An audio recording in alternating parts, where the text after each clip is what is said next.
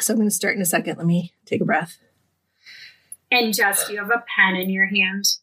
Do I have a pen? I have like 10 pens around me. I'm at my desk. Well, no, I just, you do that thing where The you clicking? like, no, he um does it with his fingers. You know I how, twist. yeah. But I, I so- wasn't. I wasn't holding one. Okay, well, good. Okay.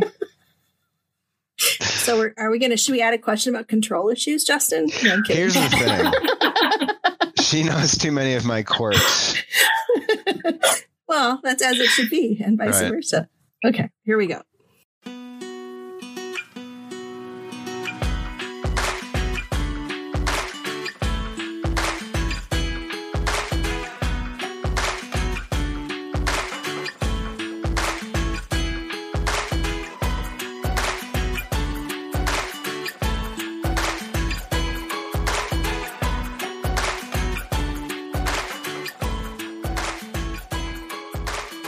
Welcome to That's a Hard No, the podcast about saying no and setting boundaries to become the authentic and empowered you that this world needs.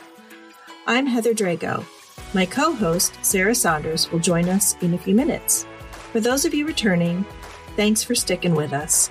We appreciate you and we're so glad you're finding our content helpful. For those who are new, welcome. We're so glad you found us and are listening in.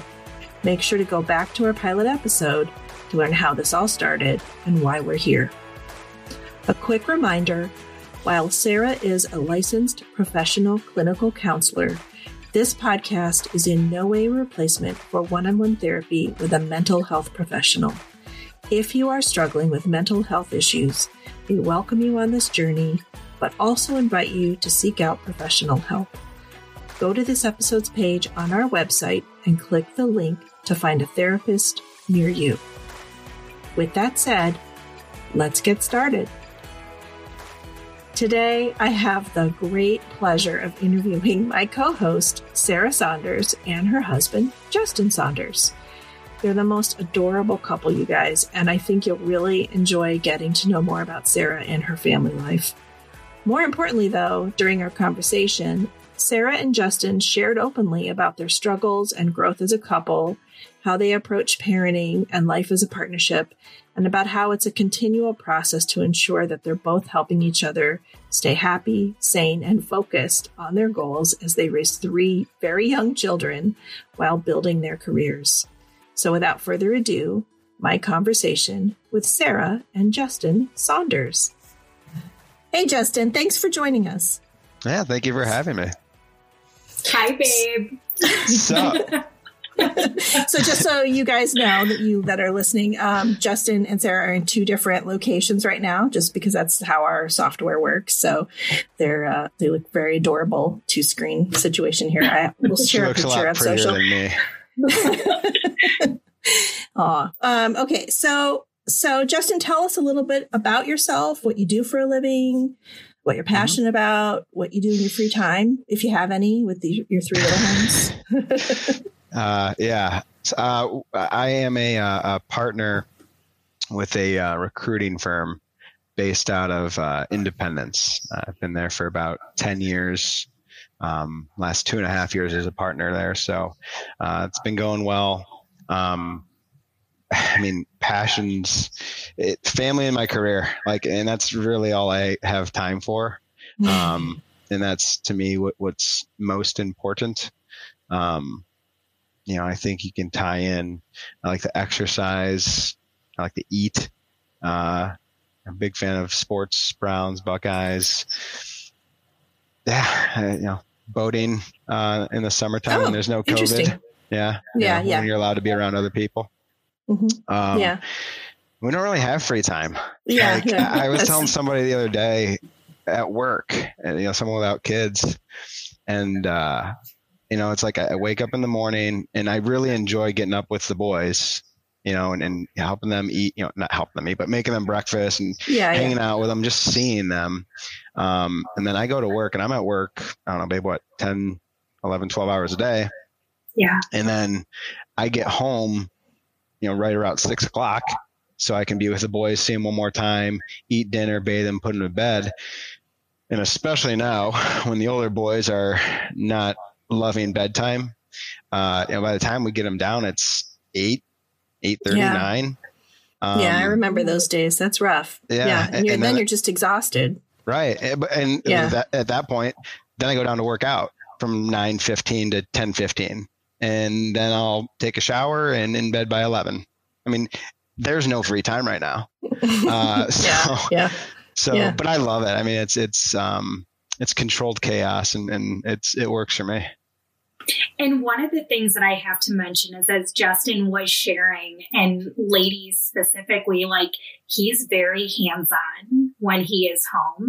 And so what he was saying kind of I like to get my workouts in in the morning. That's like how I fill my cup. So he's very intentional and we've talked about, you know, where we can help each other out. And so he'll help with breakfast and getting the kids up while I, you know, work out and shower in the morning. And then he's off to work. Um, and then the days that you know, I work, I'm kind of, you know, he gives me the baton when he's done. Mm-hmm. I'm, you know, in full mom mode right up until the time it's time for me to go to work. And then same with like, we have dinner together. He helps do baths.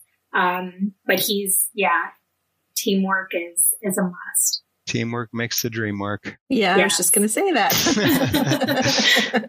it, it really is though. It's a, it's a good, um, it's one of those things that we've uh, uh, it's evolved and it works for us and i think most couples that have been together and, and have kids together and kind of go through it together you figure it out and and i've always been more of a i can stay up later and, and wake up still early and be okay so i really enjoy the late night no one talking to me sarah's in bed the kids are sleeping like that is that is peaceful to me, and I could run forever mm-hmm. like that. Mm-hmm. mm-hmm. Um, Sarah's shaking her head no. To yeah, and she, she's like, in bed no by nine o'clock. Way. I put the kids down, then I put her down. And so, it's true, and, and he's really great because for me, I'm kind of like finally I can breathe. And I'm like, yeah, you know, oh my gosh, I have all of these things. My to do list is like so long because I finally have a little bit of peace and quiet. And Justin is so helpful. And he's like, Sarah, it, you need to go to bed. Like you are not going to be able to do anything productive. And, and then he'll say like, what specifically do you need done? And he does it. Like if wow. there's something around the house, like, and, and I'm just like, you know, I need the kitchen specifically, you know, is the heart of the home. And I need my kitchen clean when I wake up in the morning.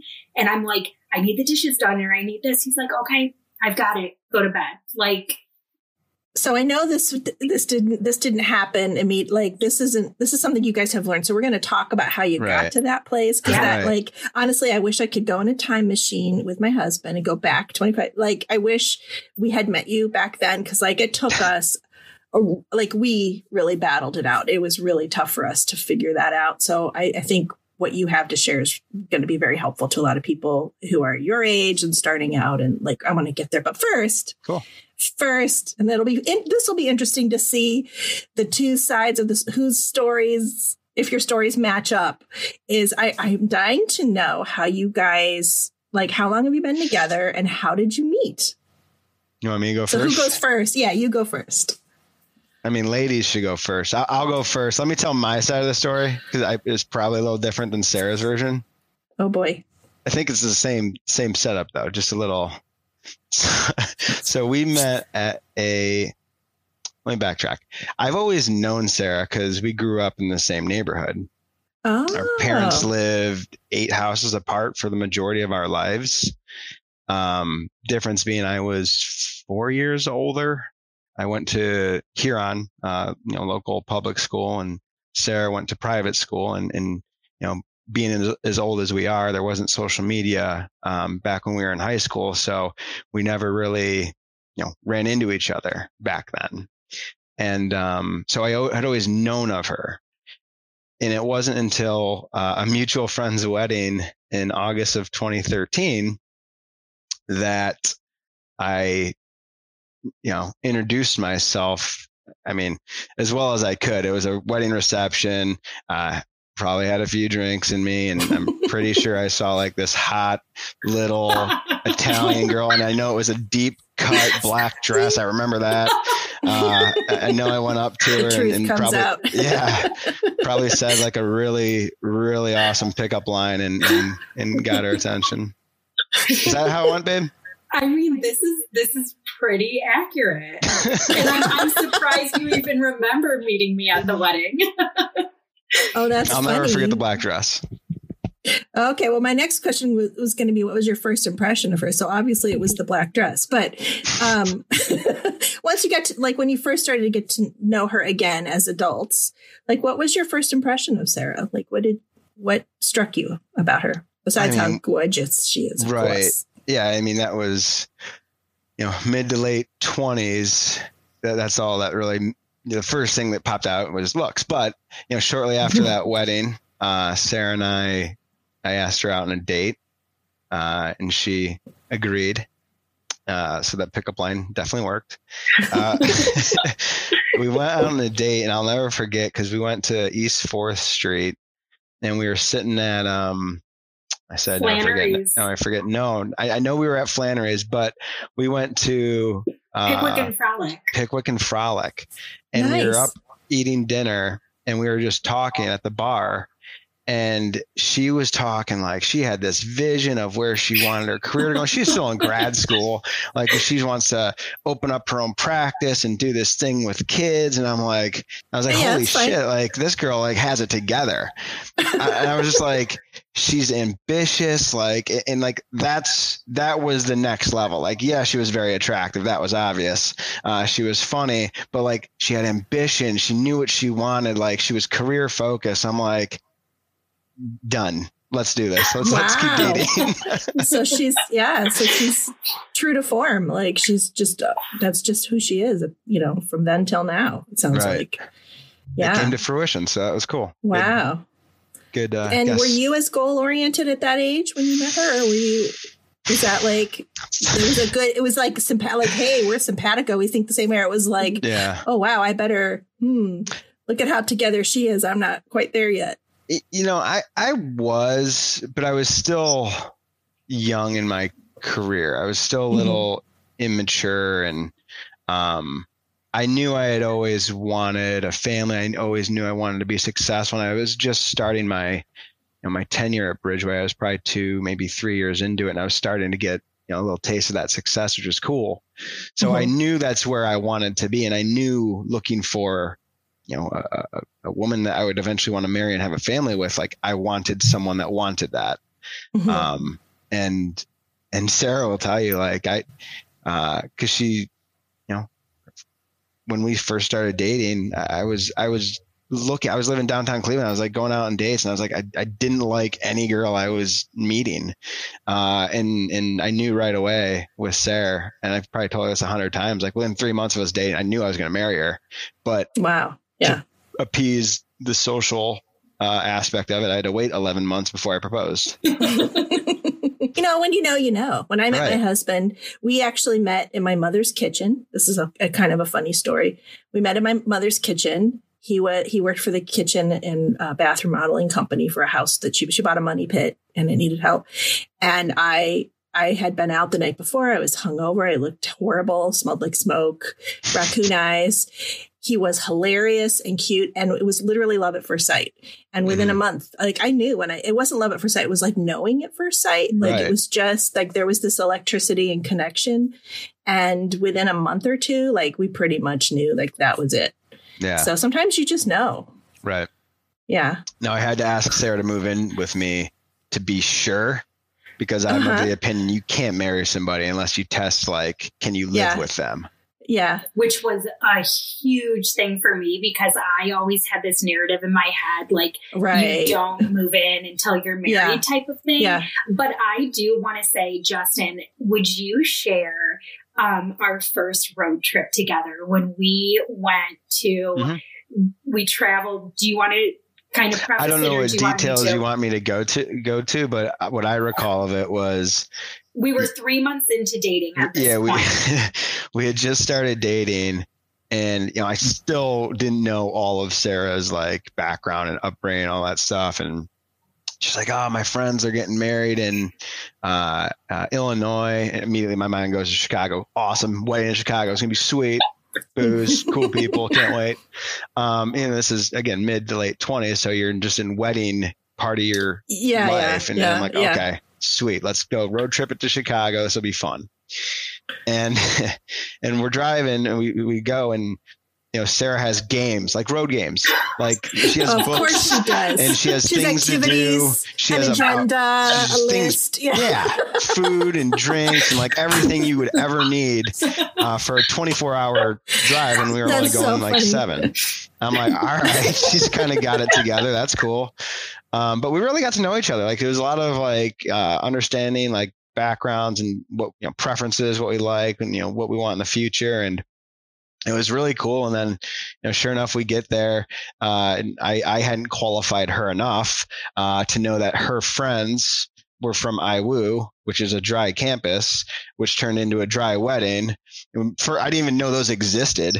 Uh, and so, You're like, what am I doing here? right, right. And it wasn't Chicago. It was like three hours south of Chicago, middle of nowhere. Okay. Um, which dry I, wedding. which I had told him, but again, with sometimes his selective listening, like he or selective hearing, he just Yeah. uh, assumed Illinois, Yeah, Chicago. But go on. Yeah. Right. That's Um, funny. No, but I think, and, and then you know, we had the hotel together, and then the drive back. Like, we just got a lot of quality time to really get to know each other, and Mhm. um, yeah, I think that that was what propelled it from, you know, you know, preliminary dating to to pretty serious interest. Wow. Wow.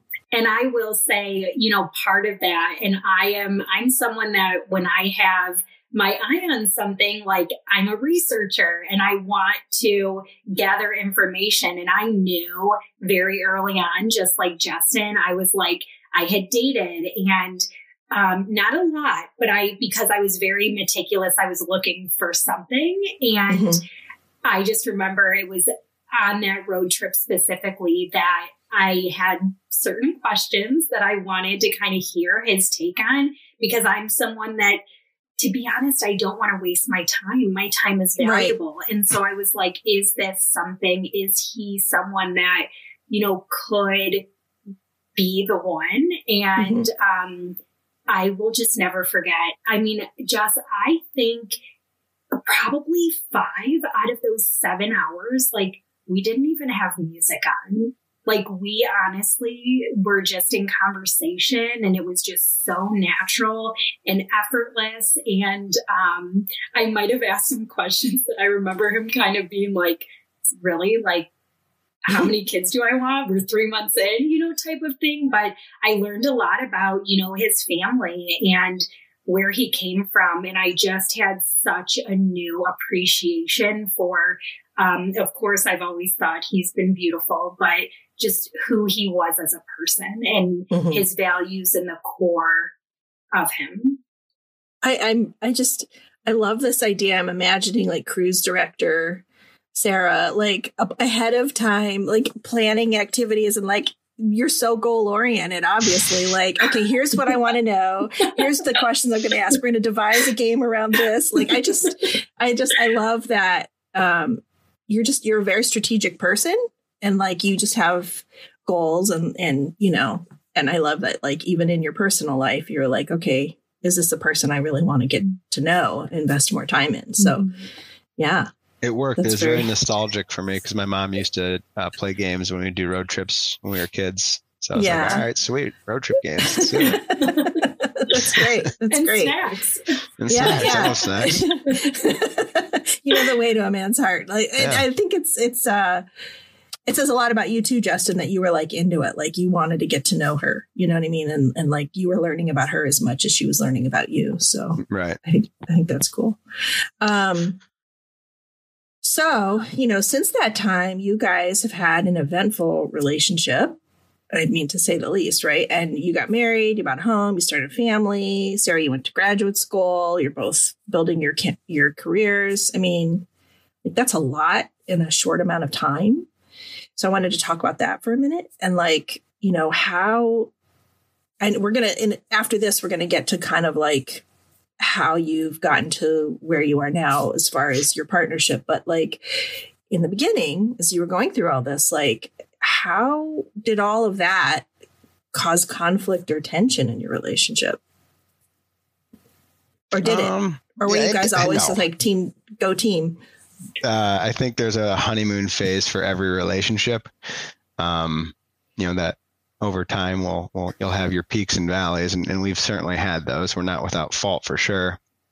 Um, you know, I think added responsibilities will always add stress, and mm-hmm. and you know, I think Sarah and I one thing we are compatible with is, is we kind of thrive on busyness and, and, and chaos. Like I use the term controlled chaos. Like I, I, I love it. Like I would much rather have a hundred things to do with a certain timeline, you know, over the course of two days than just 48 free hours. I'll, I'll waste mm-hmm. that time. If I have a structure thing to do, I'm going to do it. I'm going to get it done and, and be on with it. So yeah, kids, the house, the businesses, Sarah's business, like, and we got other projects going on right now too uh, mm-hmm. that we'll probably let people know about at a later date. But um, it's you know this podcast like we just operate well under mm-hmm, um, mm-hmm. timelines and and uh, you know to your point it does add stress. It does cause fights because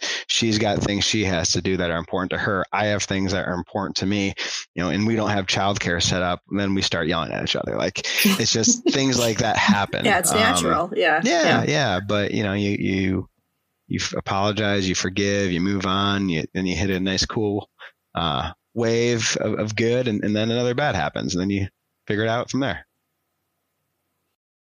What's your take, Sarah? No, I, I, agree. And, you know, one of the things I think is the foundation for the two of us, it's a couple of things. We both are very growth mindset. We are always, if we're not growing, what are we doing? And we're best friends. We, we mm-hmm. truly are at the end of the day, regardless of what has happened, we, we just really make sure that we check in with each other. We ask each other what we need. I think what's funny is although we do have that foundational level, our personalities are different. I mm-hmm. am someone that I'm, I'm high strung. I'm very type A and I get very overstimulated. I don't know listeners if there's anyone out there that can identify as like an HSP, which is a highly sensitive person, that's me. I get very mm-hmm. overstimulated. I need my downtime. And although I am very busy and like to have that go, go, go schedule, I also need downtime. I also mm-hmm. like to be alone. And having three kids, three and under, um, their needs are very different. Tristan specifically, which, you know, it's hit or miss with his sleep right now, but I also, I need my sleep. Um, and so I think a big thing for us is just recognizing, you know, we have our eye on a goal. We both have things that we want to do personally, professionally, and as a family, relationally, um, but checking in daily and just kind of saying like, Hey, you know, what do you need today? Where, and the child care has been a, a big issue. We have not been around my family since July. Um, right. And they were very helpful, and we we don't have that to fall back on. Right. A lot of people are in this boat right now. It's just right. really difficult to juggle everything, and you know the fact we all have to be isolated. It's just really tough. Right. And and there's certain times where it's funny because I'll think something is a very big deal, like a very big task. And uh, he'll be like, I don't understand why it's such a big deal. And then I'm like, I don't understand why it's not such a big deal to you. um, so yeah. we kind of, you know, we get in those, you know, kind of back and forth type things. Um, but I think, you know, the conflict and the tension oftentimes happens when we are feeling resentful towards each mm-hmm. other, kind of mm-hmm. thinking like, well, I just took the kids. Um, now it's my turn. Or like, you know, you just had your time, like mm-hmm. really making sure that we're making sure that we're talking to each other, letting each other know what we need. And I, poor Justin, I, I'm kind of curious to tell the world what it's like being married to a therapist, but I'm very it's awesome. right answer. Very good, sir. but I'm I'm very vocal and I I will yeah. say it's it's taken me a while. I was not always like this. I would just let it go, but now I'm just uh, kind of like I'm feeling resentful or I'm feeling mm-hmm. very um, jealous that you were able to go to mm-hmm. work all day and here I am, none of the kids napped, whatever. Mm-hmm. And the mm-hmm. more that I can use those like I statements, like I mm-hmm. feel this way because telling him mm-hmm. why I feel that way, then that conflict internally that I'm dealing with, as well as the mm-hmm. conflict him and I are having, we can then put our heads together and problem solve. And he gets a better understanding as to why maybe I lashed out or, you know, cause he'll just be like, he'll get home and I give him, we kind of joke about this. It was cute last night, but he got home and it being a Friday, I had the kids all day on Monday, work Tuesday, Wednesday, Thursday, slammed with sessions. And then Friday, I was home solo with the kids and I gave him my leftovers. Like I was exhausted. Yeah. I was burnt yeah. out. And what was your response, babe, yesterday when I was like, I'm so sorry. You deserve my entree, not my oh. leftovers. No, I just said, you know me, I love leftovers. yeah. So he keeps the humor, but I, I yeah. think the reality, you know, kind of, you know, circling back is just being able to vocalize what I'm feeling and then together yeah. problem solving together one of the things it took me a long time to learn, and it took some guidance um, from a therapist, is that in a relationship, especially when you're parenting, is that both people may be giving equally, but you don't always see it. You don't always recognize the other person's contribution. And just because you're both giving sometimes it isn't equal. Sometimes someone has to give more and someone else has to receive. And you just have to navigate when it's your turn to receive and just keep communicating. So there's a lot of forgiveness and negotiation and then just recognizing, acknowledging when someone's helping or not helping. Right. I think I still struggle with it. I know, and, and I'm sure most, you know, parents that have kids the ages that, that we do is like, you know, I know Sarah is like at her limit when she has the kids all day with no help. It's a lot. Um, oh, I'm sorry, and, but that it's brain scrambling. It, it yeah. Is, when you have little kids, it's it's physical labor. It's just and it's mentally it's, exhausting.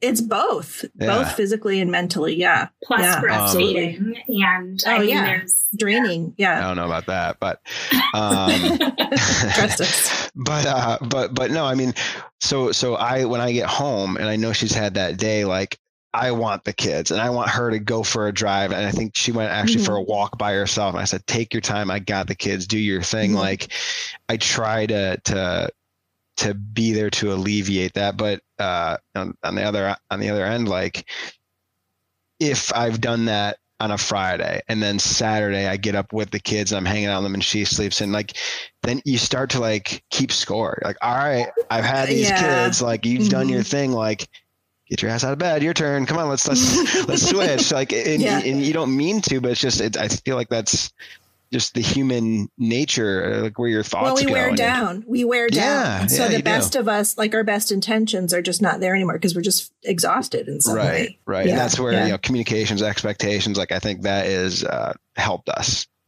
And, and yeah. what I will say too is I remember there being times where Justin, I'd be like, yeah, go take a couple hours, like go do what you need to. And I would notice like, you know, in he's gotten much better at this. This really isn't an issue, but like he might go and play a video game or he might pre COVID, like go out with a friend. And I remember in the beginning of our relationship, I was just like, you have so much to do. Why are you like choosing to go and like, and I'm air quoting like relax when mm-hmm. like for me i used to think which i'm getting much better at this but i used to think okay if i have a couple of hours without a kid i need mm-hmm. to go and like check things off of my list. I need to go mm-hmm. to the mm-hmm. grocery mm-hmm. store. I need to, you know, catch up on laundry. I need to do this. There's that goal orientation again. 100%. But then I would feel resentful because I'm like, here I am. I had this time without mm-hmm. any kids, but I'm mm-hmm. doing things for the family. And so. Justin's really helped me recognize and, you know, personal development that I've been doing is that being like using those hours just for me like being yeah. able to just go for a solo walk outside, listening mm-hmm. to my mm-hmm. body and asking myself, what do I need right now? While he's watching the kids, do I need to take a nap? Do I want to mm-hmm. throw on, you know, the Kardashians or like, mm-hmm. you know, mindless TV, like whatever it is?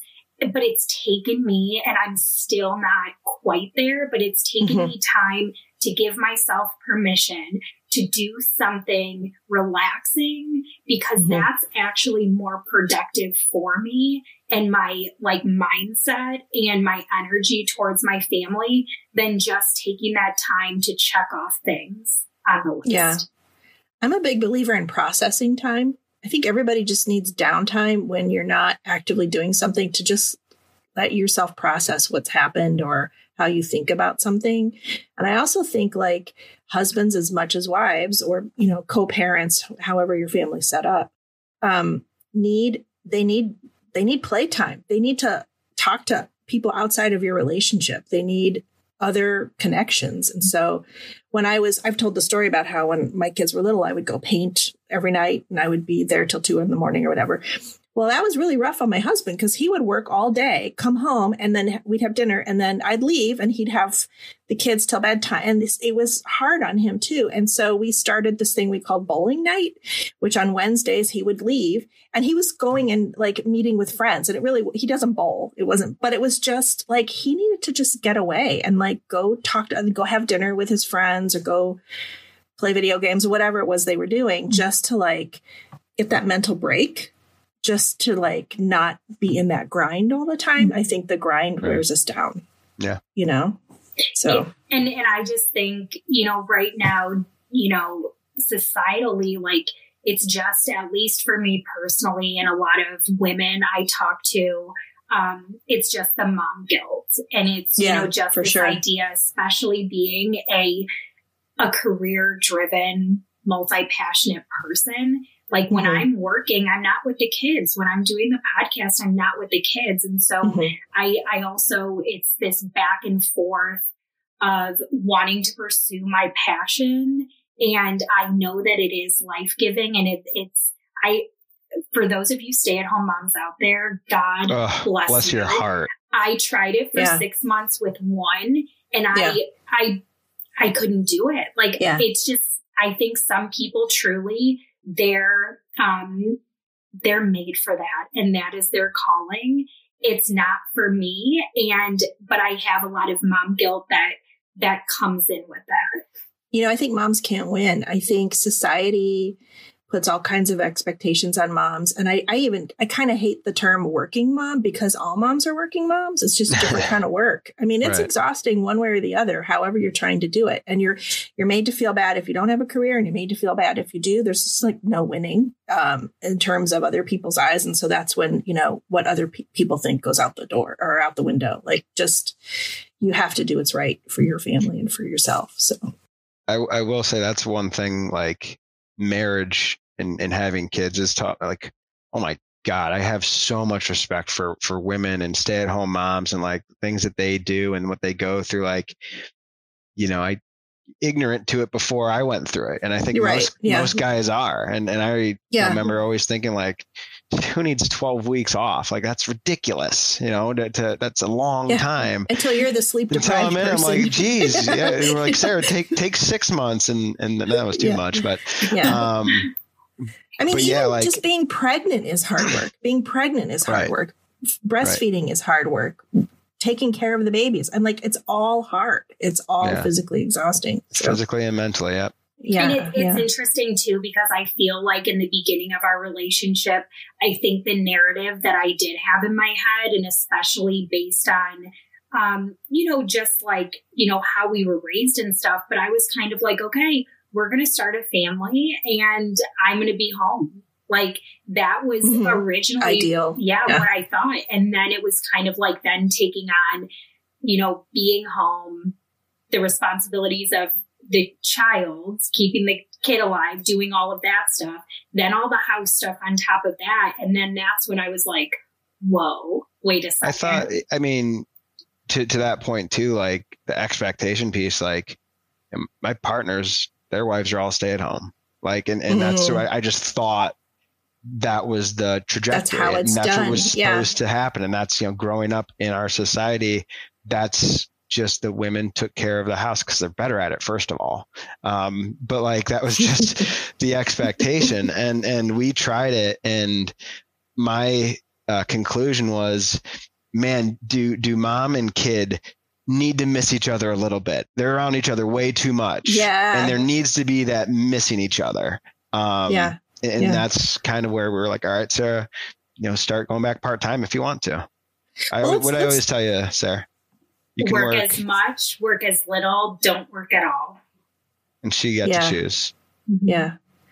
Well, let's let's talk about that for a minute because one of the reasons I wanted to talk to you guys together is that we've gotten these little glimpses into your relationship and what we know so far is that you really focus on your partnership and you know, I joke that you guys like run your marriage like a small business in a way because you have like these meetings and I I just admire it so much. Um but like you didn't it took you a while to figure that out. And so like it didn't some of it happened organically, but there was there like a come to Jesus moment or something where like um you know, you, you kind of had to lay down the law or like you know, like how much training was involved, Sarah? Like what what uh how did you get to this point of like what happened? Like what what was the breaking point and, and how did you guys approach it? So I'm going to start this off and then Justin, I want you to jump in.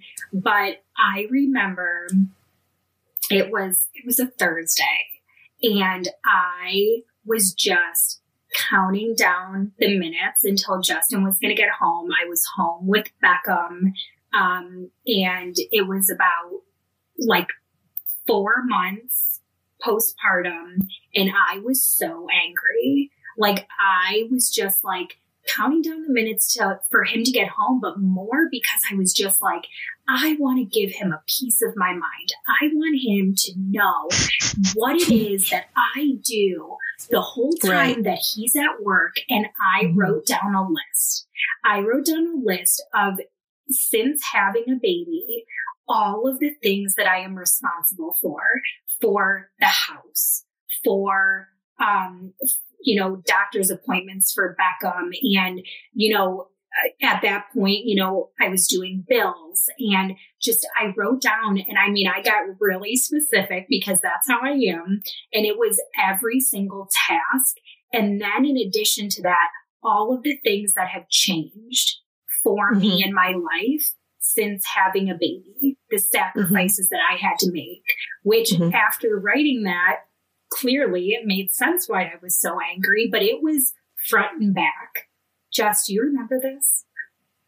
Yeah. I mean, I, am a pretty oblivious person for the most part. like, unless it's like written on a list or told directly to me like four or five times, um, it, it can slip through the cracks. And so I'm, you know, in my mind, I'm you know i'm working my butt off. I'm, I'm trying to provide for my family and, and i'm and you know it's it's a grind every day and and you know but i had done that before too you know and and you know, but i didn't see that her life had changed and mine had kind of stayed the same but in my mind i'm working really hard. I'm trying to provide for the family. I get home you know I, i'll try to help with dinner. I'll try to help with like and i'm trying to help around the house and pick up like i think in my mind I'm providing, I'm picking up, I'm trying to do things here and there.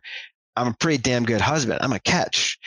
Uh, it wasn't until she wrote this list of all the, the, yeah, the things yeah. she does, and I'm like, yeah, you got a pretty good point. Like it was, it was a front and back list, and then I asked him to write down like what has changed, what are things that you're responsible for, and you know, I love you, just, but it was like half a page, and that's yeah. when I was just mm. like, look at the front and back of this and look at that and like this is why I'm angry. and why when you come home. Right. So I, I love your sort of self awareness, Justin, where you're like, I'm pretty oblivious and you have to tell me four or five times. And so like my first thought was my first question was going to be, um, you know, were you very surprised by this or did you kind of see it coming like to, at some degree? But before I get to that, Sarah, as you were talking, were you surprised by this list? Like, were you really fully aware of all this stuff before you wrote it down? Or, or once you wrote it all down and you thought you saw all the things you gave up and all the things you had to add to your list. I mean, were you kind of surprised when you saw that? Or, or did you already kind of know all that? I was surprised to write it down because I'm such a visual person. It was all floating in my head. Yeah. And I yeah. knew that I was feeling resentful and I knew that I was feeling angry and jealous. But I was mm-hmm. like, where is all of this coming from? Because I have all of the things. I have a husband who's providing. I have a beautiful, healthy mm-hmm. baby. Mm-hmm. And I have the choice, which I know many people don't. I had the choice whether mm-hmm. or not I worked or not. Like it wasn't mm-hmm. something I had to do. So, and it's I, hard to feel bad when you, you, you like almost feel guilty. Like I should be grateful for what I have. Exactly. And so that's yeah. where I was like, where is this disconnect? Why am I feeling these? And I tell people, you know, you can feel however you want to feel, but these were some negative feelings that were mm-hmm. impacting our relationship. And so writing that down, I was just like, wow, this isn't yeah. actually what I want to be doing. It's a visual sign of overwhelm. Absolutely. I mean, you're looking at all the things you're drowning in and you're like, whoa. Yeah. yeah. And so, Justin, were you very surprised by the list? Were you aware of all those things? Kind of like at some I, kind of level, kind of not really, but kind of aware? Or if, were you if, just totally blindsided? Not blindsided. Uh, Sarah's got a really bad poker face when it comes to hiding her emotions. I, I knew there was something noodling in her brain, and I knew it wasn't great. Yeah. Um, so I wasn't surprised that it, you know something was coming. I knew I was probably in trouble. You know, ask her how she was doing. Like I'm fine. I'm like all right, not fine. Um, so you know those kind of hits. Mm-hmm, um, mm-hmm. So, but when I saw the list, yeah, I, I was surprised by the the quantity of things in it, for sure. Yeah, yeah. And Sarah, like you said you were angry and you were kind of counting the minutes and i remember days like that. Boy do mm-hmm. i like i told but were you also at any level like afraid to bring this up with him? Is that why you it, it waited until you got to that point? Was were you hesitant to bring it up with him? That's a really good question heather. I i i do feel looking back there was probably fear related. A mm-hmm. lot of it um again looking back had to do with the fact that I was home and I thought that that was my role. And as someone um, that has perfectionistic tendencies, I definitely thought I was failing. I was thinking, mm. like, you know, as the mother, as the woman, like, why is this so hard for me? Why am mm-hmm. I so? All these other women do it and they have these perfect lives. Exactly. What's wrong with me? And that's yeah. when I had that come to Jesus moment was, but I need to stop comparing and I just need to focus on mm-hmm. is this working for me and for yeah. us and our family? And so I just remember feeling a sense like it was almost like writing all of those things down. It was like each one was a sandbag that I just took out of my bag. Like wow. I just being able to release mm-hmm. that. And then because Justin and I we we've come we weren't great at it at the time, but like he's always been receptive. And so I was afraid the fear came from the failing. I thought as a woman I was failing, but I mm-hmm. felt mm-hmm. I was almost excited to come to this realization and be like, okay, now that I identified this, where do we go from here? Mm-hmm. And so mm-hmm. I think that problem solving and what we ended up doing then. And this, thank goodness, you know, for my background in marriage and family therapy, but I just kind of said, okay, this is the reality rather than tit for tat and beating each other up about like, mm-hmm. well, here's all the things that I do. It was more of like, this is what it's like in my brain and this is what mm-hmm. is going on. let's just take a minute. Let's read through these things. Let's focus mm-hmm. on strengths. Justin, what are some things that you can take off of my list and put that mm-hmm. on yours? Mm-hmm. So it was really a, a negotiation. Yeah, I, Sarah uh, mentioned so. I think one of my bet not to brag, one of my best qualities is I think I'm very coachable, mm-hmm. whether that's at work, at home, like I, I can hear again, you got to put it right in my face and tell me four or five times, but I'll get it. And, and, and, and I knew, okay, this is what she needs. This is how I can best serve her. Um, switch, you know, turn the switch, flip the switch. It worked. Mm-hmm. I think sometimes. I like the, I like the phrase serve her. I like the idea of serving each other in that relationship. Like I think that's a, a and I also like the idea of being coachable. Like we all need to be learning and we all need to be serving each other in our relationships. And right. and with the coaching, I will say, which is 100%, if people ask me to describe, you know, Justin, like one of the words I always use is coachable, but it's also something we've had to work on in regards to our language because there were times in the beginning of our relationship and in the beginning of our marriage where we would say things that would trigger one another and then it would mm. just become like very we'd be defensive and mm-hmm. yeah and Heather you brought up what is it like to be married to a therapist uh, one one way we can you know kind of combated that which Sarah just brought up is she made me do this this love language exam early oh, on. Yes, I'm familiar. So, so, we knew how I gave and received love, yeah. and I knew mm-hmm. how Sarah gave and received love.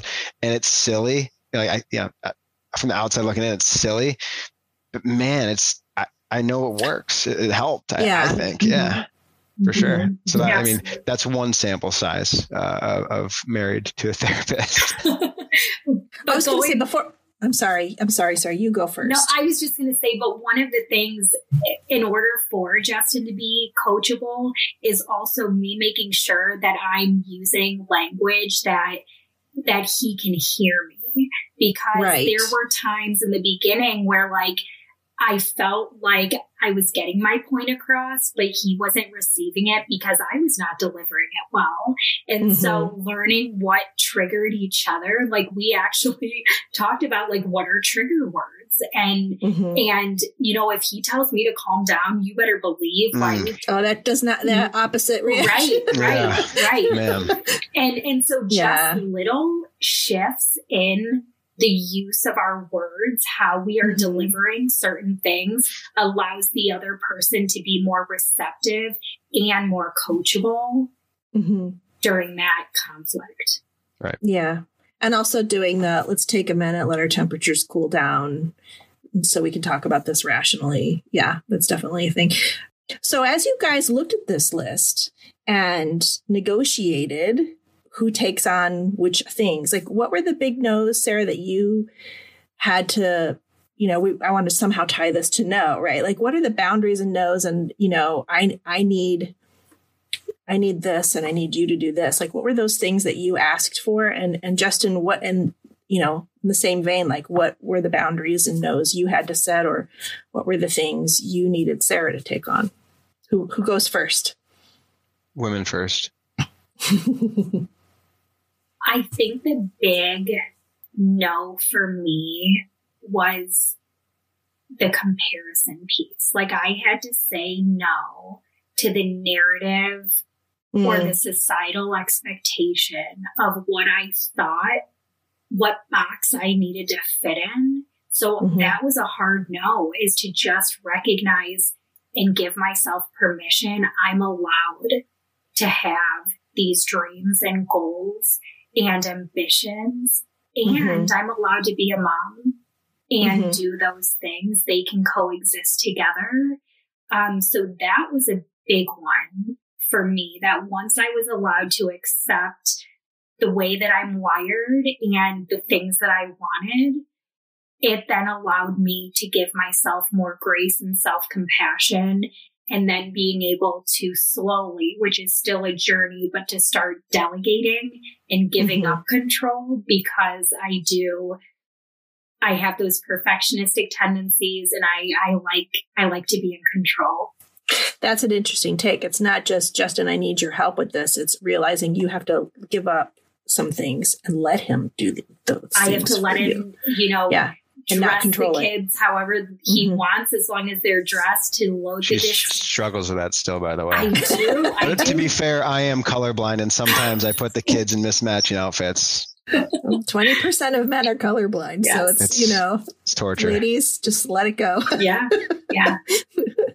um, but the kids don't care; they're dressed, Right. right? They're warm. Yeah. They're happy. They're gonna slobber and, and puke and do things on those clothes anyway. It doesn't matter what they're wearing. It's, it's funny though too because I feel like a huge brain exercise for me. Like during the pandemic, it's actually been super helpful because we're not going anywhere. So like right. when he dresses them, I'm kind of like, actually, that felt like a big deal, and it's not a big deal. You know what I Okay. mean? So now I'm Those just things kind you of, talked about before. Yeah. exactly, exactly. Yeah. What other things seem like a big deal that you had to like let go of? My gosh, everything. I got one. Yeah. Commitments to others. Mm. And it kind of goes Oh. into what my uh you'd ask like what what my no or what kind of boundary I had set, like these kind of tie in together. But like, you know, for me it was saying no to myself. Like I, I had to put my own, you know, what I wanted to do. I had to get a workout in, have to work, have to do, get these goals at, at work, which obviously I don't want to, you know, compromise that because that provides our income. But like, you're in a marriage, you're in a partnership. I, I, I have a, a new child that I'm responsible for. Like, I have to kind of shift my thinking and put me third. You know, it, it has it has to be family, career, me, and kind of in that order. So I had to shift things around, and I think that was my biggest like takeaway from from that you know come to Jesus meeting. and so, what were some of the new things you took on? Just, just like getting into kind of like the nitty gritty of you know, marriage I, I mean, just just I think we first divided it by like everything outside the house I would do and everything inside the house Sarah would do. But then Mhm. we realized it was kind of an unfair advantage because our HOA covers like they mow our lawn, they do our landscaping, they they, they, they shovel our snow, and Yeah, I'm like, oh shit, I got. I got the easy job. Um, but but but like it goes back to like understanding what triggers her and you know being highly sensitive and know how how her brain works. Like I have figured out that she loves a clean kitchen. Like she'll kiss me and like make moves on me if the kitchen's clean. yeah, And I- so I- gentlemen, it's a sexy thing It when is. you clean the Right. kitchen. It just really is. Yeah, load the dishwasher. yeah, Yeah, and- and so like I I've always made it my thing. Like before I go to bed, I'll throw my AirPods in, listen to a podcast, listen to music. I'll knock out dishes. I'll sweep the floor. I'll put things away. I'll clean the living room. Like I- I'll, you know, if she's lucky, I'll do laundry, which she Ooh. she lets me uh, she lets me fold. I'm not allowed to wash because I don't really know how. So- well, I mean, again, there are boundaries. right Yeah. so so it was um understanding what things helped her be set up for success in the morning and taking care Mhm. of those and like i'm like all right, Mhm. that that's gonna help you feel better got it no problem yeah, yeah. And and I will say, and I appreciate Justin's honesty with, you know, the way that his brain works. Like he does need reminders. Like it, it's just Lists. the reality. if you and do a lists. list i will knock out everything right? Task oriented and- sounds like. And so because of that, but then I got that was one point of tension where I was like, I just need you to take on these things without me having to write them down for Right. you. So Right. then it got to a point where that's why for us, these check-ins, like we do a weekly check-in, we do the monthly check-in, but then like we do a nightly and daily check-in. Mhm, We kind mhm. of, you know, Every day. oversee i was say every every night before i leave for work hey sarah on my way home do you need me to pick up anything do you need me to prepare Mhm. anything like uh, let me know what you need and i can take care of it on my way hmm And and so just kind of looking at the month, we'll kind of be like, okay, what's going on? Granted, during the pandemic, there's you know obviously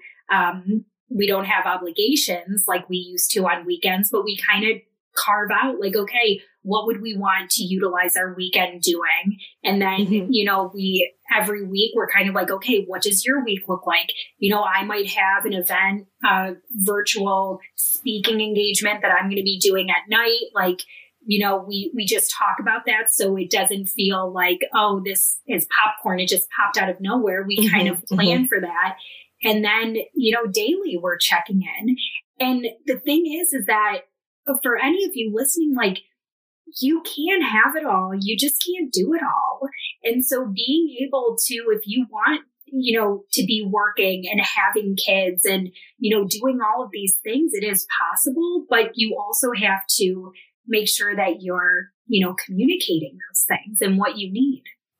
And I might add to that, you can't do it all all at once. Mm-hmm. Like there are times when you have Sarah. to prioritize and yeah. schedule and you know, sometimes there's a season for this and then a season for that. Um, you know.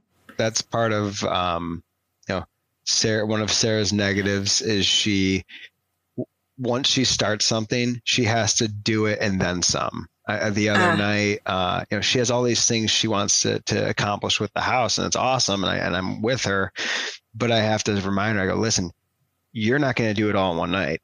I'm not going to help you mm-hmm. if you want to, so you're not going mm-hmm. to. Mm-hmm. Um, and and the other night, like she did her closet, and it was like 9:30, and I'm like, you need to go to bed. Yeah. yeah. I'm like, you need to go to bed. But then she went, she started doing other things like the drawers and the, and then it's like 1030. I'm like, dude, stop. You're getting cranky. You're not getting enough sleep. Baby's going to be awake. Yeah. Like I know what you need. And, mm-hmm. and you just, you can't do everything. You just knock it out one little piece at a mm-hmm. time and, and I'll be here to help. But yeah, trying to do too much is not good for you. I struggle with that too. Um, just, just professionally, I, I recently took a time management course just to like brush up on some ideas. And I always talk about my bullet journal and, you know, blocking my time and all that. And one of the things I learned in this is this, this instructor was saying, you know, block, if you have a big project, block two hours each day and don't feel compelled to finish it in one day. And that was the hardest thing. And I still struggle with it because, you know, two hours will go by and I'll think, oh, I, if I just work for two more hours, I'll get this done. Mm-hmm. And I have to force myself to stop. And it's so hard to realize like I have a lot of things I need to touch in a day or a lot of people I need to help or whatever it is. And I can't I can't go all in on something sometimes. Sometimes mm-hmm. I can, but other right. times you can't. Sarah, you have how, to manage that. Well, Sarah, how do I how do I help you prioritize what needs to get done? What do we talk about? We have an A, B, and C list. And so A's are so I'll kind of do a brain dump. And then I'll do like A's are like need to be done like today. B's are need to be done like sometime this week. And then C's are kind of like, it'd be awesome if we could if do you this. get time. Yeah. Yeah. Those would kind of be spillovers. But what yeah. I will say, and not to defend myself, but I will say, especially at being the pandemic, being home with three kids, and I appreciate Justin's accountability and his ability to kind of, you know, hone in and kind of tell me like, Hey, you know, we can't get it all done. But, and I overuse this phrase, Justin, I know you hear it all the time, but being home with kids is like brushing your teeth eating Oreos. Like every time that you are trying to clean or accomplish something, it, it's it's like this vicious cycle and so uh, what i find right now personally is that when the kids do go to sleep i do want to get a lot done because i will start and stop and start and stop throughout yeah. the day and i can never and i am the type of person i want to check something off off my list like yeah. i have in the past and i'm guilty of this like i've written down something i've already accomplished just so that i could check it off like that is what I do that. Yeah. So mm-hmm. so it's just like give yourself grace during the season that you're in and and you know it it's okay to want to check yeah. things off but also make sure that you're not you're not forgetting those essential basic needs. Yeah, two things related to that. So there are some people who don't believe in to-do lists. They believe in to-done lists. And so at the end of the day, sometimes it's good to take inventory of all the things you've done in the day so that you can stop beating yourself up and just realize I've accomplished all these things. And then the other thing is break things down into bite-sized portions. I'm a big believer in I would really love to you know whatever it is clean clean up this kitchen or whatever. And sometimes it's you know i'm going to tackle this one part. I'm just going to you know clean out this cupboard and straighten this out. And tomorrow i'll do this little part. It's hard. It's a struggle. I totally am with you on this sarah. Like i just want to get it done and not think about it anymore. But um, sometimes it's all you can do. And one of the challenges that i've been you know trying to do with myself and any of you moms out there changing the checklist when you're home with the kids and really focusing on like, did the kids laugh today? Right. Are they fed? You mm-hmm. know, mm-hmm. are they happy? In that regard, Sarah, I'm going to jump in. I always try to make it known that I, I never expect a clean house. I never expect dinner when I get home. I don't care. It doesn't mean that much to me. Like if it's mm-hmm. there, awesome. If it's not, I'll be okay. I always appreciate it, but I never expect it. And I tell Sarah that I go, listen, keep the kids alive, keep them happy, stay sane. If there's dinner and the house is clean, cool. If not, we're right. good. I don't care. And yeah. I try to make that known. Which is so true. But it's again, like I feel like as women, the narrative in our head mm-hmm. is that that's expected. And think so, of all the images we've been fed right. since forever. Yeah. Right. Yeah. Yeah. Yeah. So, so it is, it's, it's also good to know. And I love hearing him tell me that. And he will remind me midday, he'll just say, listen, I don't expect any of, you know, you don't have to do anything except just be there with the kids. And so mm-hmm. hearing your significant other, your spouse, like telling you that is really helpful. Um, the other thing I just wanted to circle back around to is part of that communication piece is, and Justin, I'd love for you to kind of share on this. What has something recently, you know, that I do while you're at work to communicate with you that has been super helpful for your brain when you're at work? Not bothering me as much. Respecting my uh my my sacred times of nine to noon and one to four. So instead of texting you, what has been helpful that I've been doing for us to kind of be on the same page. Voice messages? Am I, am I missing this? Oh boy! So the emails. Oh, we might have to. Re- we might have to redo. Emails? Oh, duh! Yeah. I'm sorry. Yes. It's a classic marriage moment. Yeah. I thought we were on the same page and I thought it was so this is interesting because I thought like mm-hmm. this is a big deal. I have been shifting. I've been very mindful of not sending him just like emotionally reactive text messages, but instead when it's something important, I've shifted to a different form of communication that I thought was helpful, but maybe it's not. It is. I yeah, we've done a lot of different things. I, I don't like to respond to text. I, and I bet if you look at our text history, for every 3,000 words Sarah has written over the years, I've probably written six. This and sounds so, familiar to me. Yeah. yeah so yes. I, no. I, yeah. I don't okay. like the text. I especially don't like the text at work. And when I'm in work mode, I'm always yeah. doing emails and responding to emails. And so I'll see an email from her pop up. Um, and and it will elicit response. And she knows like not to overdo it not to abuse mm-hmm. it like and and, and well, that's respecting um, a boundary absolutely. right. Right and so um yes it, it, it certainly uh, has helped. So i apologize for missing that. We have a lot of conversations on many topics. This is true. it's all good. It's all good.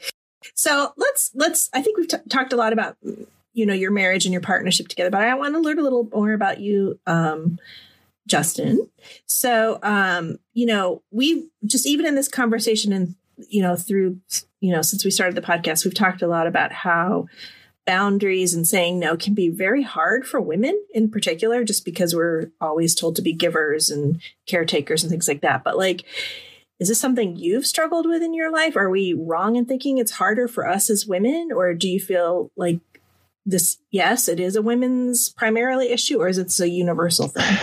I, I don't think it could be that broad. I mean, I think it's an individual mm-hmm. thing. Um, yeah. I, I mean, Sarah could probably tell you better, but like, I don't think I struggle. Like, if I know saying no to one thing will cause something more important to be better off in my life, no problem.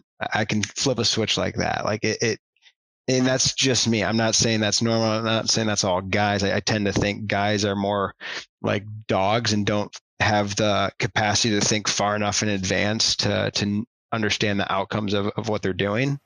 Um, mm-hmm. but like uh, uh, that's just me. Like, no, it's not hard for me to say no if I know it's going to make something else better. That's more important. Mm-hmm, mm-hmm. So you focus on the the why, the goal of like right. how this impacts what I'm going after. And so, right. what kinds of boundaries have you set around your work or life outside of your marriage that you know that have helped you accomplish your goals? Or I mean. You know? Probably a big one that comes to mind is like, uh, I mean, probably all my friends and family and Sarah could vouch. I'm I'm I'm a yes man. I'm a people pleaser. Like I, that's just my personality, mm-hmm, and mm-hmm. um, I've always loved going and doing things with people and and going places and meeting up and like I've always enjoyed doing that. And, and you know, the last few years with you know, the marriage and and you know, the kids and everything, like. Mm-hmm. I've had to set boundaries, like, and, and mm-hmm. obviously COVID has kind of, you know, made that for everybody. But like, mm-hmm. saying no to you know meetups and and you know going to you know uh, my buddies to watch a game or going out you know with my friends like mm-hmm. because I know if I do that I'm leaving Sarah with the kids and if and if I go out and have a few drinks and the next day I'm not feeling my best Sarah's going to have you know the kids in the morning too and it's like mm-hmm. so I've kind of switched my mind around and it's like my tribe my my three boys my wife like how mm-hmm. can I be my best for them first and then after mm-hmm. that th- then I'll, I'll go from there instead of what's again in my best interest and what do i want first and we kind of talked mm-hmm. about that earlier um, but sarah's cool like she'll she'll let i hate to say she'll let me do things but um, like what was it a month after we had tristan uh, I went I went on a, a cross country trip out to South Dakota and, and, camped and hiked and you know with six of my buddies. I think I remember that. I think yeah, that was about the time we started our yeah. podcast. I remember that. Yeah, six yeah, days. And, and, six days, which we, we, did have. Days. We did have child care that did fall through, but for six days yeah. I was so right. with all like three.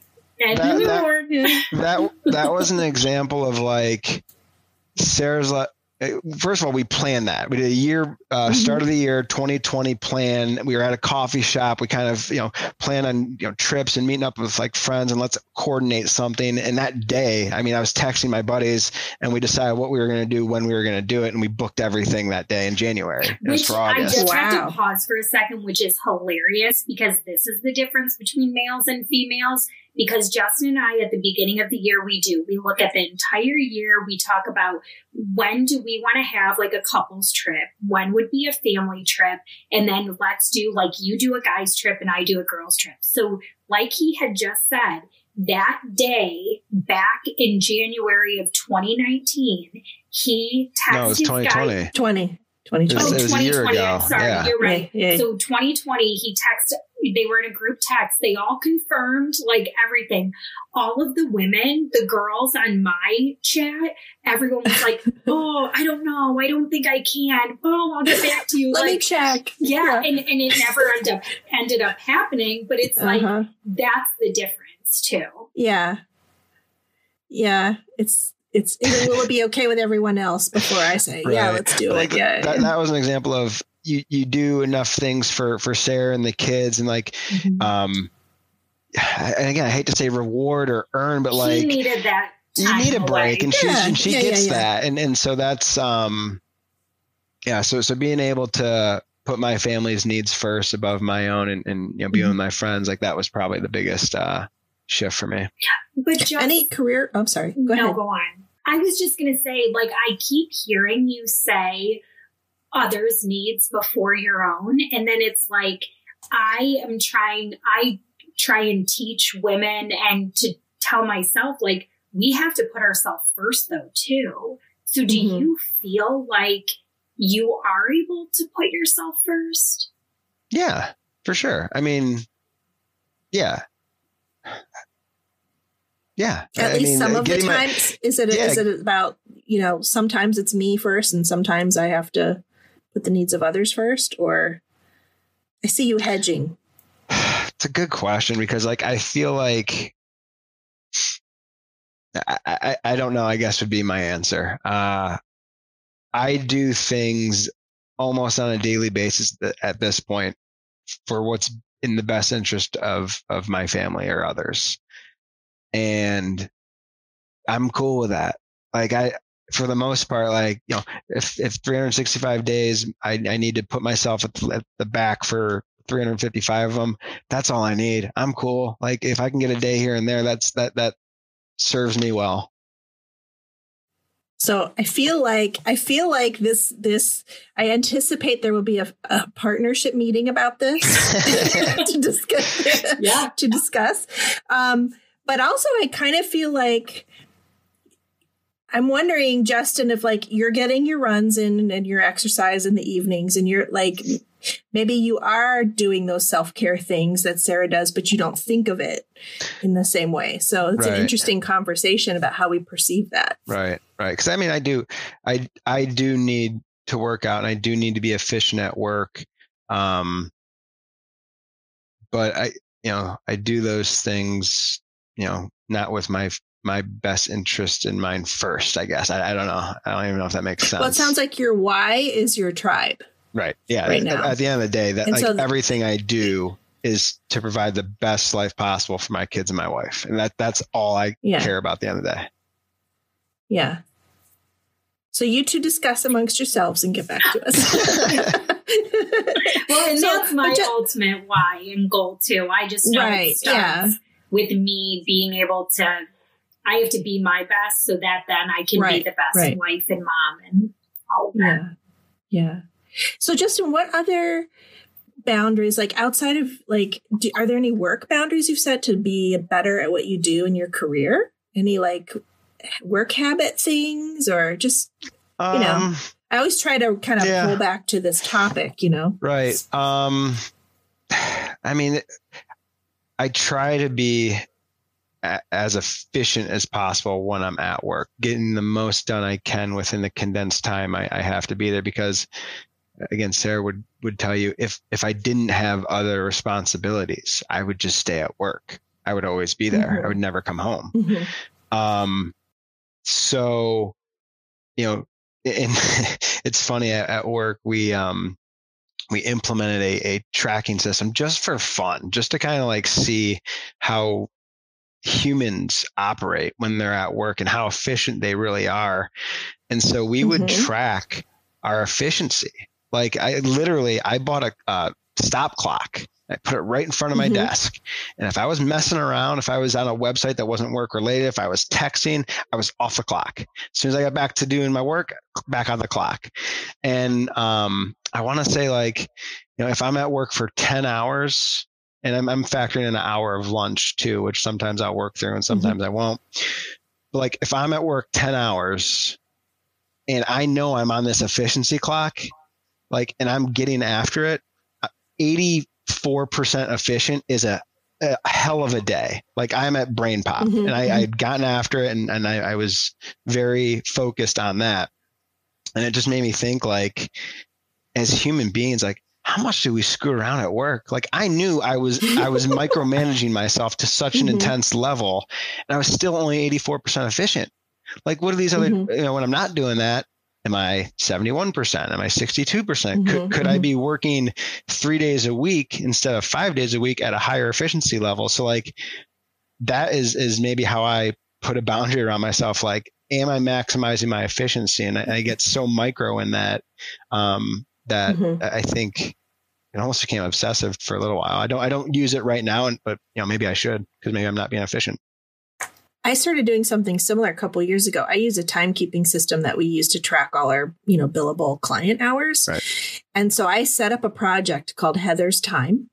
And then the tasks within that are all verbs. So there's like building for building the business, learning, organizing, reacting, living for when I'm doing non work related things. And those are all unbillable things. And so if I'm not working on a client project, I'm I'm tracking time Yep. in that Heather's time thing. And then at the end of the week, I get this report and it tells me how much of my time was billable percentage wise. How much time did I spend? And so like when my kids were a little bit younger, like a lot of time was eaten up with like their their doctor's appointments and school meetings and all that kind of stuff. And like it's interesting. It helps me measure how efficient am I being. So I'm a big believer in data. Right. Um, And I do have to mention, I can't help it, but I also think it's so important. And Justin, you brought up a really good point is that it's different. Like if, if you didn't have a family, right? Like you would be Mhm. working like a ton. But I think what's important to recognize too is parents that, you know, are working, taking and it, it only has to be five or 10 minutes, but taking little brain breaks mhm. throughout that efficiency day because when you come home, you have another job. And so I Mhm. think for me, and especially again, one of the things as, as a working mom, like I have childcare and during just the days that I work. So I am trying to just how many clients can I see during the times that I have childcare. But then what I forget is I need to be breathing. I need to be taking a couple Yeah. of minutes here and there because when I get home, I want to be present with them and not giving them and my husband my leftovers. So I think there needs to be a balance with that as well. Yeah. There's been a lot of research around taking breaks and like stopping something like when you get stuck and letting your brain kind of autopilot percolate on it for a while. Mm-hmm. And there's also studies about interruptions. So every time you get interrupted and you have to reset and go back to something, it takes there's there's like 15 to 20 minutes before your brain can focus again. So we just kind of have to be mindful about our habits at work and you know, I think, you know, 80 I'm surprised your your top number is 85%. I feel like that's like crazy high. Like Crazy. Like- it's, like- it's like, By the way, that wasn't my that's, that's crazy. That's not my average. number. That's like my best number. I, my average is probably still, seventy-seven percent, and that's me like being Yeah. very diligent and knowing like I'm Yeah. trying to get after it. I still think that's an amazing number because I just think like you're a human being. Like you have to be able to like take a drink of water and go to the bathroom. But isn't it Like, wild? You know like what I mean? if you think about But- it, we're probably if you're not measuring yourself like that, 30, 40 percent efficient at work. Like it can get that way because Yeah. you can get lost. You can get lost in what you're doing Right. and not right. realize it. Yeah, yeah. This makes me want to get my timer So- on Monday. It's in my drawer still. we'll compare numbers at the end of the week. Right. Um, so let's let's stay on uh, the topic of work for a minute because you're a recruiter Hmm. and you interview a lot of people for a living, I assume. Yeah. Um, and you know, there's a lot of people right now who've lost their jobs or looking for work. So I just I just kind of wanted to ask.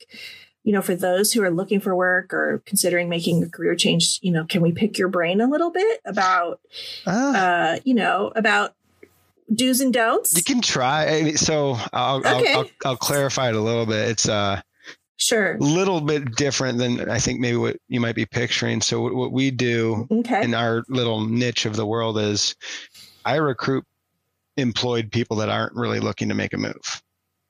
I see. So so okay. companies, specifically medical device, biotech, pharma companies, will um, you know, retain me to go fill you know manager, director level positions that they want the best of the best, and they'll pay premium dollar for me to go get those people from their competitors. I see. So it's probably a little different, but like You're talking to high level people.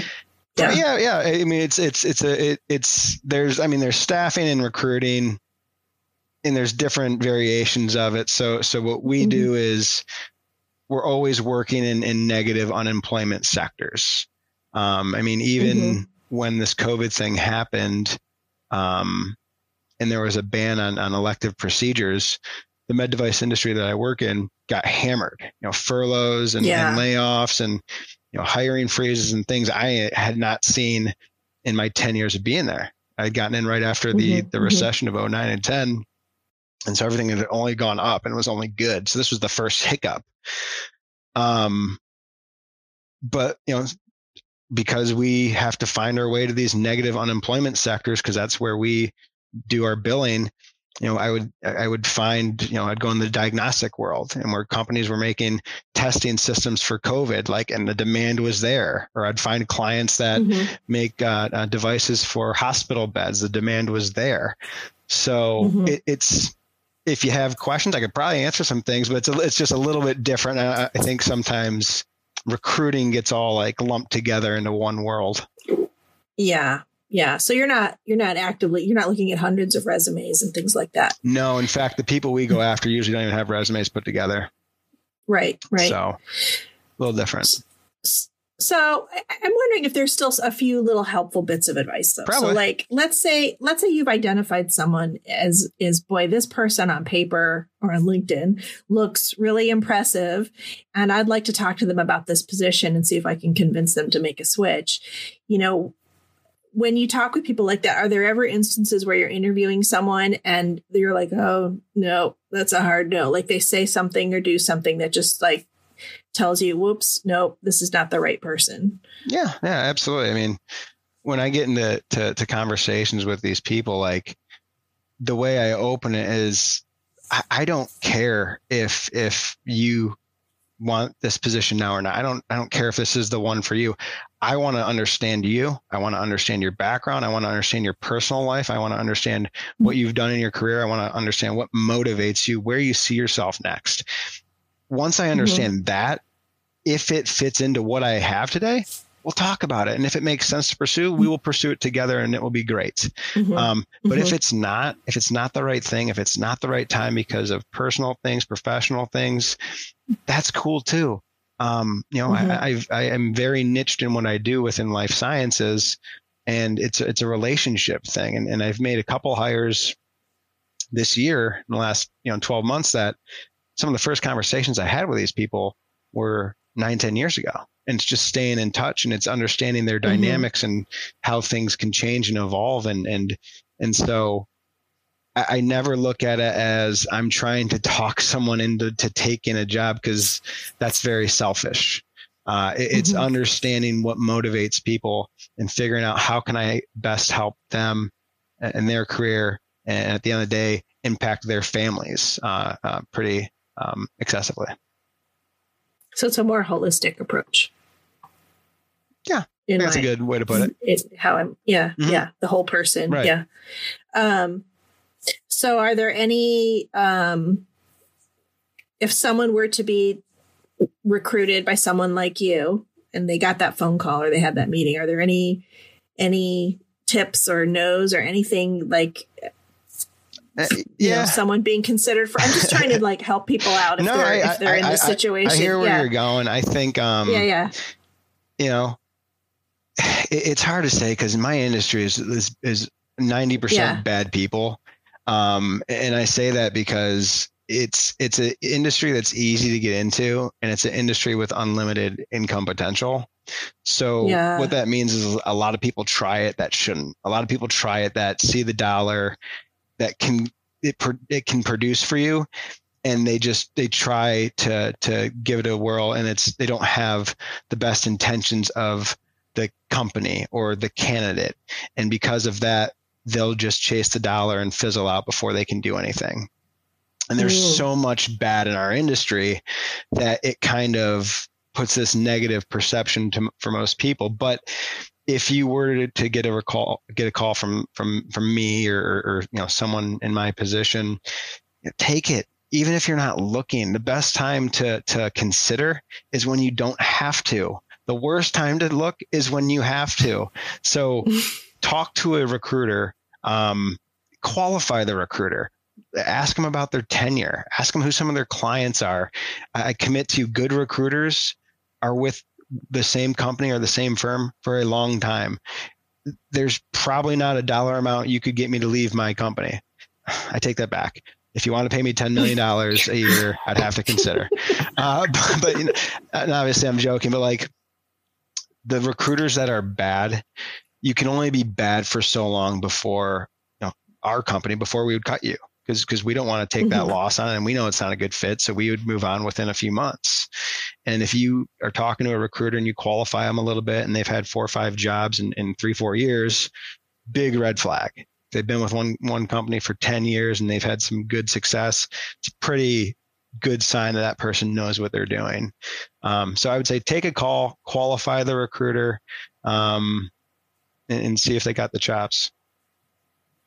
That's great advice really, really good insight. I've, I, to be really honest, I've been approached by recruiters in the past and I just, just said, no, not interested. Like didn't even take the call. So that's really right. interesting. So I appreciate that. All right. So, so let's go back to Sarah for a minute. Please. we love to get the inside scoop we're still getting to know her. So uh, we've gotten to know her pretty well over the past several months, but tell us something about her that we don't know already. Something about Sarah. Are you bracing we yourself? We don't know. I'm trying to think. She's not competitive at all. Like at Is this all. sarcasm? No, and it and it oh, totally oh, really it, it totally goes against me because I'm like ultra competitive, and I remember I invited her up to my office when we were first dating. You remember this, Sarah? Yeah we and I'm like, you want to play darts? Dartboard in the office, and I'm like, all right. And I, have been playing a lot of darts at that point. Like I'm pretty good, and I'm like, I'm gonna smoke her. And I start out and like I'm throwing like really good darts, and she's like cheering me on. I'm like, what are you doing? Like, why are you cheering? She's, she's like, like, I want you to do good. And then she goes out there and like doesn't. I'm like, are you kidding me? Like, it, it, you wouldn't know that because she's so motivated and she's so driven. Yeah. But she's what you do know is she's so compassionate and cares so much for yeah. others that she wants everybody to be successful. It's a cool yeah. quality. Yeah. Uh, I certainly don't have that to that extent. uh, I would, yeah, I've seen bits and pieces of that, but it's nice to hear you confirm that. That's you're so nice, Sarah. You're such well, a nice and, but honestly, that is it's it is collaboration over competition. And that's just how I feel like, and especially why I'm so, I'm so passionate about helping women is it's like babes supporting babes and I'm an open book and I want to share as much as I can in what's worked for me and hoping that it can help someone else. And I just feel like there's so much abundance in the, in the world. There's so many people to help. And I just want everyone to, you know, reach, reach for, you know, their best. And I love helping people get to that. And I am not, yeah, I'm not competitive when it comes to those things at all. That's so adorable. Um, anything else you want to share? Uh, nothing's popping off right now. I'm surprised that you are not, and I'm just going to be calling myself out on this geography. Like, oh my God, terrible. You guys really oh, doesn't if, know east from west, no. doesn't know where anything is. I don't. It's like telling, Does she get lost driving all the all time? The time. I won't I let her drive know, anywhere. I never know where I am. like if there, if I do not have a GPS, like oh, and, that's bad. And I am terrible at landmarks. I'll be like, yeah, Justin, you know, it's that building next to that house that has a door and windows, and like, but I don't know. I never know where I'm at. Like it's crazy. That's my mind I have to say, I have to say, I'm kind of bad at that too. And so is my sister. So we joke that it's like runs in the family. But the problem is my brother, who just left the Navy, w- was a navigator. so, kind of throws so, that whole theory so, off. Yeah, yeah. yeah. So, yeah. Anyway. Yeah. So, um, well, this has been great. Is there anything else about your partnership, uh, you know, as parents, as as a couple that, that we didn't touch on that you want to touch on? Um, I mean, it, actually, it's funny because I can tie it into to recruiting too. Uh, I always tell you know companies and candidates like good hires and bad hires uh, happen when when expectations are aligned or misaligned. I think that's a perfect uh, parallel to marriage set expectations. Make sure your spouse knows the expectation because if they don't know what you're expecting, you don't know, and you don't know what they're expecting, someone's going to be unhappy. And, and, again, it goes back to my job. If, if a company has goals and expectations that they don't ever clarify to a candidate and they get into a job and all, all of a sudden like, oh shit, like there's going to be a miss. Someone's going to be mad. And so I would say set expectations with one another, reasonable expectations with each other, um, and do it with some frequency. Well, and and kind of adding to that, you know, we're not mind readers, and there's so many times where I'm like, he should know what I'm thinking, but the reality is that he doesn't. And so right. I wouldn't necessarily, I hear what you're saying in regards to the expectations, but I just feel like it's just keeping open um, communication and ongoing and and taking it honestly like day by day and that's why we do so many check-ins because it's awesome and we'll give each other fist bump high five whatever like that Kisses. worked kisses that worked mm-hmm. for that day or that week or that season. But guess what? We got to go back to the drawing plan or the help me out. We got drawing a drawing board. Drawing board. Thank you. Um, we have to go back to the drawing board and figure out what do we need right now. And it might look mm-hmm. different than what was working before, but that's okay. You just have mm-hmm. to continue to, you know, tweak things and, you know, communicate about what you need during different seasons. And I, yeah. And I was gonna say, I think it's important to notate too, like we are far from a perfect marriage, mm-hmm. a perfect couple. Like we yeah, get right, into arguments, right, right. we you know get mad at each other. Like, and I know which a lot healthy, of that. yeah, like, it, it, but like a lot mm-hmm. of it, mm-hmm. like you don't see it on social media, you don't see it on the mm-hmm. podcast. We don't highlight it when we mm-hmm. talk about like all this good. There's so much good, mm-hmm. but yeah. there's there's a lot of you know things that suck too. And I think that's with every marriage. And I think it should be known that we've highlighted a lot of cool shit that we do together. And, and, and I think it's mm-hmm, special. Mm-hmm. But man, we fight. it's just, mm-hmm. it, it, it is yeah. what it is. Yeah. I mean, one of the things I told my kids a long time ago, um, when, you know, my husband and I would argue, um, if, if they saw it, you know, I basically said, anybody who lives together, I don't care who you are, anyone who lives together is going to have conflict right. and get on each other's nerves, whether you're siblings or roommates or spouses or kids. partners, whatever. Kids, like, yeah, you're just going to get on each other's nerves because we're all human and we're all fallible. It's right. just the way it is. The pro- the thing is what you do during that and after that. Absolutely. Right. And it's always that like reconnect and repair after the rupture. Mm-hmm. And one thing I will say, and Justin, I'm curious your thoughts, but I feel like one of the things that does set us apart in regards to at least, you know, people I talk with and not, not to compare, but like we are not grudge holders. Like if one of us messed up or we can own it, we can talk about it, we can have feelings and be mad about it.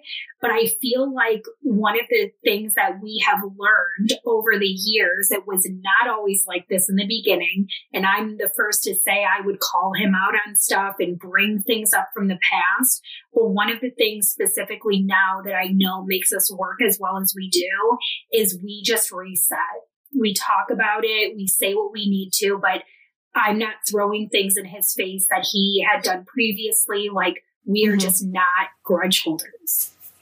Mm-hmm.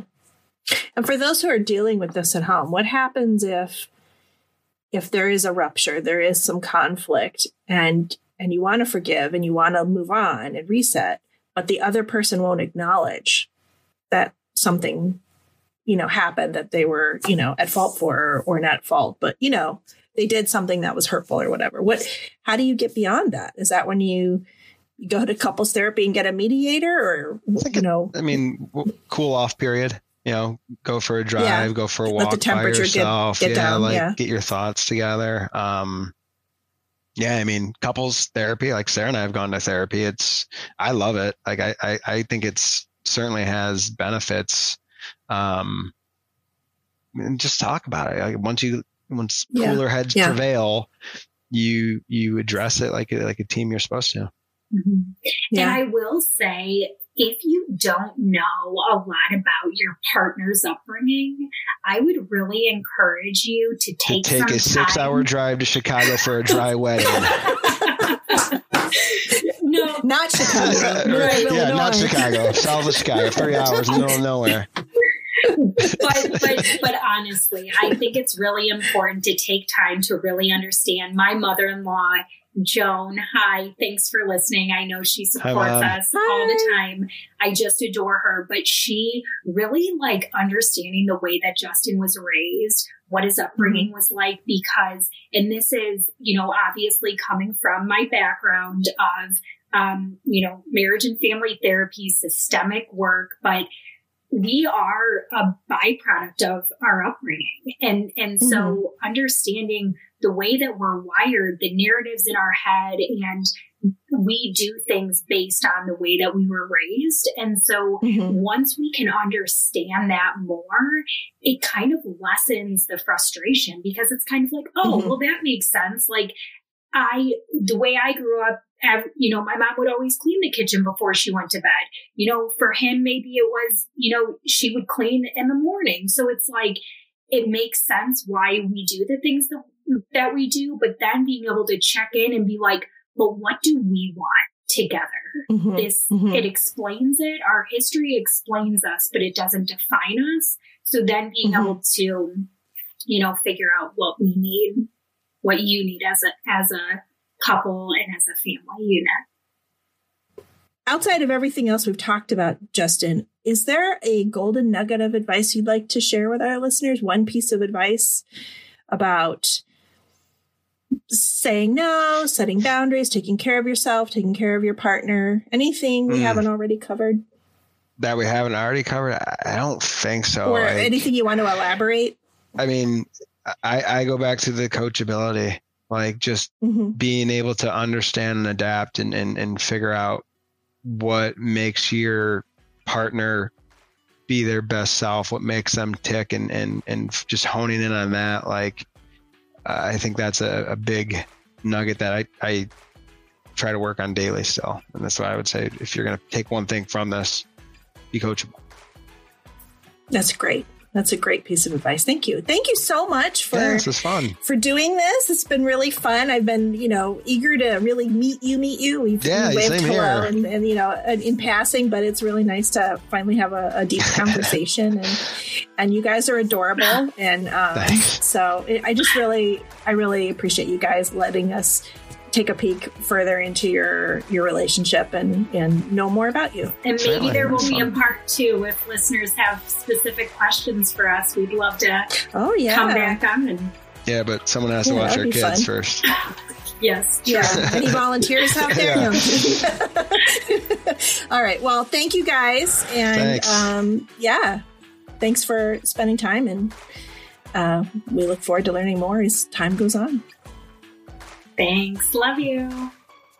Special thanks to Rihanna Carusis of Collective Reach and the Social Distance Happy Hour podcast, who inspired and challenged us to start this podcast and helped us produce our first episode. Thanks also to our families and friends for all their encouragement and support, and to you, our listeners, for joining us on this adventure. That's a Hard No is a joint production of Clever Girl Marketing and Purposeful Growth and Wellness. Logo design by Angela Giacco of A Pink Sunset. You can find her at apinksunset.com.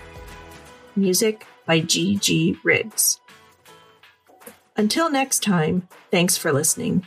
And remember, saying no isn't just okay. Saying no is the key to living an authentic, fulfilling life. So do it.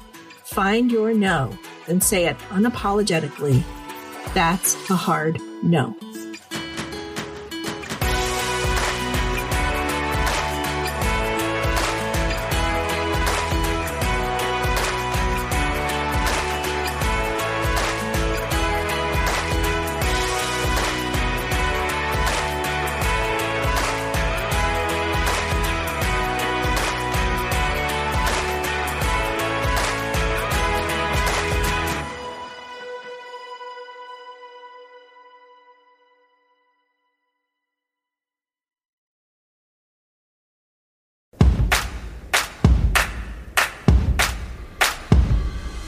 We are gathered here today to give you permission to plan the wedding that you want. I'm Jessica Bishop. And I'm Sari Wienerman. And we're the hosts of the Bouquet Toss podcast. Today's couples have to juggle so many things from family expectations to outdated traditions and what's currently trending. So, to make it easier, we're going deep to figure out why we do weddings the way that we do, so you can decide what to keep and what to toss from your wedding day plans. You are cordially invited to subscribe to the Bouquet Toss wherever you get your podcasts or at evergreenpodcast.com. By the power vested in us, we pronounce you free to plan your day your way.